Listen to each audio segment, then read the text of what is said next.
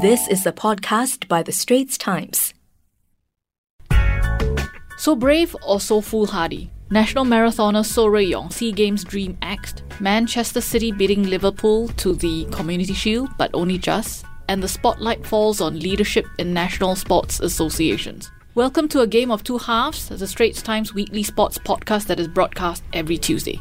I'm ST Sports Editor Lee Yulin, and with me are my colleagues today, Assistant Sports Editor Low Lin Fhoong and Sports Correspondent Sazali Abdul Aziz. Sazali, it's been a dramatic week in athletics with the Soh Rui saga and then insults flying after. Please tell us briefly what happened. Yeah, that's right. So Soh Rui Yong, who was the 2015 and 2017 SEA Games marathon champion, he had his nomination for a potential third gold medal on the trot rejected by the Singapore National Olympic Council, who basically said he has not met behavior and attitude standards they expect of national athletes. Of course, this comes on the back of numerous clashes between SNOC and Soh Rui Yong on a number of issues, including the MAP Awards contributions to the NSAs and you know cutting his race vest at the 2017 SEA Games. He says it's for ventilation. Just minor, I wouldn't say minor stuff like that, but just issues that are debatable. You know, we saw from the reaction to his omission that a lot of the members of the public felt that he has met the qualification time for the 2019 SEA Games in the Philippines. He should be given his ticket, but the SNOC is saying it's not that easy. So, yeah, over the last 72 hours, there's been a lot of back and forth between the SNOC, Soh Rui Yong, and even Singapore Athletics, the NSA. And yeah, you know, it's just a, a topic which I guess fuels a lot of discussion and debate. Now, how big a miss will Rui Yong be for Team Singapore?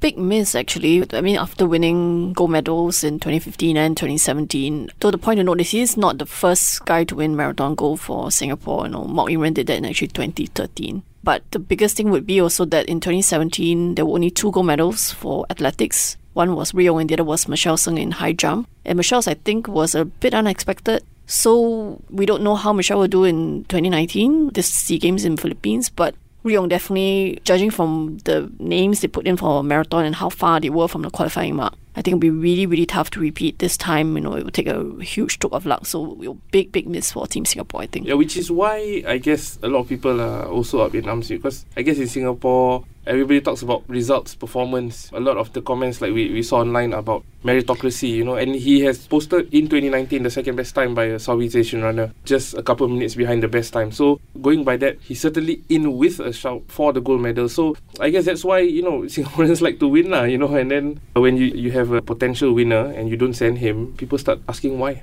Now yeah. you you said that his omission or perhaps not the omission, but you classified his acts of were as debatable. Mm. So in your opinion, you felt that they perhaps did not warrant such a harsh reaction from SNOC? Would you feel that the SNOC's reaction was a bit harsh? I don't know if harsh is the precise word, but I think it certainly could have been handled better. And with Rui Yong, Rui Yong is a new breed of athlete. You know, uh, we don't really have too many of him around. Meaning, you know, those that are, are really, really at the ready to go out and speak against the authorities and and be totally upfront with his opinions and stuff like that. Sometimes the way he puts forth his views, like we say, you know, may not be the best, but you know, certainly certain things he has raised should be discussed. You know, like we're talking about the MAP Award, which uh, rewards athletes that win gold medals at games. And we that. know that yeah, some we, athletes we know that, disagree with correct. the 20% so-called tax that, that tax, goes yeah. back to the NSAs, but many are afraid to actually speak out about this. But yes. Rui Yong is a different breed because he yeah. dares to do that. And the other thing was the so-called blackout where you can promote your sponsors, which he got into hot soup for with the SNOC before the 2017 SEA Games. The IOC has relaxed its rules on athletes being able to promote their own sponsors. So I guess you could say a bit that he was ahead of his time, or maybe the IOC was behind time. But yeah, certainly uh, from the sponsors or, or people reaching out to me in light of this whole incident, a lot of people say, you know, maybe SNOC could have been a little bit more athlete centric, but obviously they don't provide specifics. And SNOC were in a difficult position because, like we said, you know, as Rui Yong has ruffled a lot of feathers, he has breached the code of conduct in Singapore athletics numerous times. This is according to SA themselves. So why then did SA nominate him? It's almost like SA just sort of passed the buck and let SNOC take the fall on this one. But I guess that also raises a question about, you know, what's going on at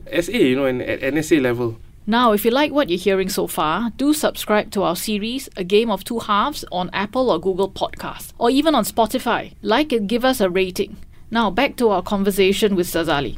I think leadership in national sports associations warrants some scrutiny. Today we had Nicole Chia doing a, almost what I call a deep dive mm. into the problems of NSA leaderships. lah. I think most of us can agree that it is difficult to get volunteers. It's a thankless task. Plenty of hours, no pay, because most of these are volunteer positions. You know, I asked Nicole to take a good look into the leadership issue. I felt there were too many controversies hitting the headlines in recent years. We've had lawsuits, we've had quite disgraceful instances of infighting and Police uh, reports. Police reports, yeah. and actually we had a police raid too. Yeah. Yes, yeah. A very notable Yes, a one. very Yes. notable police raid as well. So I just felt that it was time for us to examine the issue. And I've been a sports journalist for over a quarter of a century. You know, and to this day, it saddens me that our NSAs are still not that well run as they should be or could be. You know, and there's a lot more money in sports these days. You know, say from 1993 when I first started my career. I mean, both of you are also journalists of at least 10 years standing. So what has your experience been? Unfortunately, I think all the problems that I knew of when I first started, like 10 years ago, are still there. Lack of funding, they can't find volunteers, you know, no succession plans for leaders, athletes not getting enough support, or them claiming they're not getting enough support, infighting, politics, all that is still happening today. I think even though government or Sports Singapore has tried to put in some structures to ensure there are good plans or handovers, but in the end, it all boils down to the sport, whether there are people who are willing to do it, whether it's a political environment in a particular sport, whether there's infighting, it all boils down to personality sometimes as well, and funding as well. You know, even though there are a lot of sports that are very well funded, there are some that are not, and that also causes problems for the sport. Yeah, I think it's a very curious thing um, because, like, when Ho Mun Cheong and his team won the Singapore Athletics election a number of years ago, I remember it was so, it got so bitter, it got so ugly at times. They wanted to call a extraordinary general meeting and, and stuff like that to sort of push people out of power and sort of like that. But at the end of the day, and I keep talking to some of the affiliates in the ground stuff like that, and, and I'm like, why do they want to be in power so bad? Like you mentioned, Yulin, there's no money in it for them. It's a thankless task. The sport is in the doldrums. Why? You know, and, and nobody can actually give me a right answer. I mean, you know, some of them suggest that okay, they can influence some decisions or make things happen for some of the affiliates, but it's not as though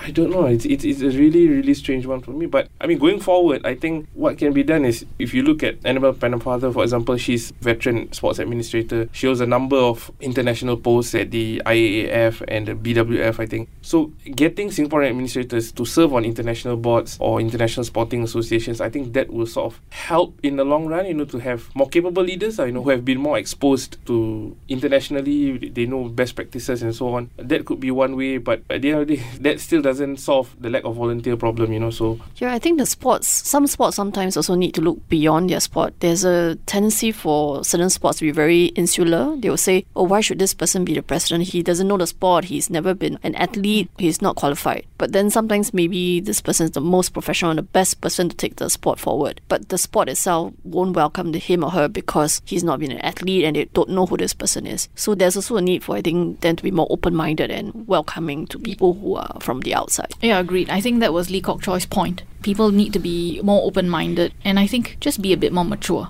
His point was really there will be conflicting opinions, but they really need to be mature and thrash this out in a more mature fashion. Sas, Man City winning the Community Shield. The game was action packed, but how significant is this result? to be honest, not at all.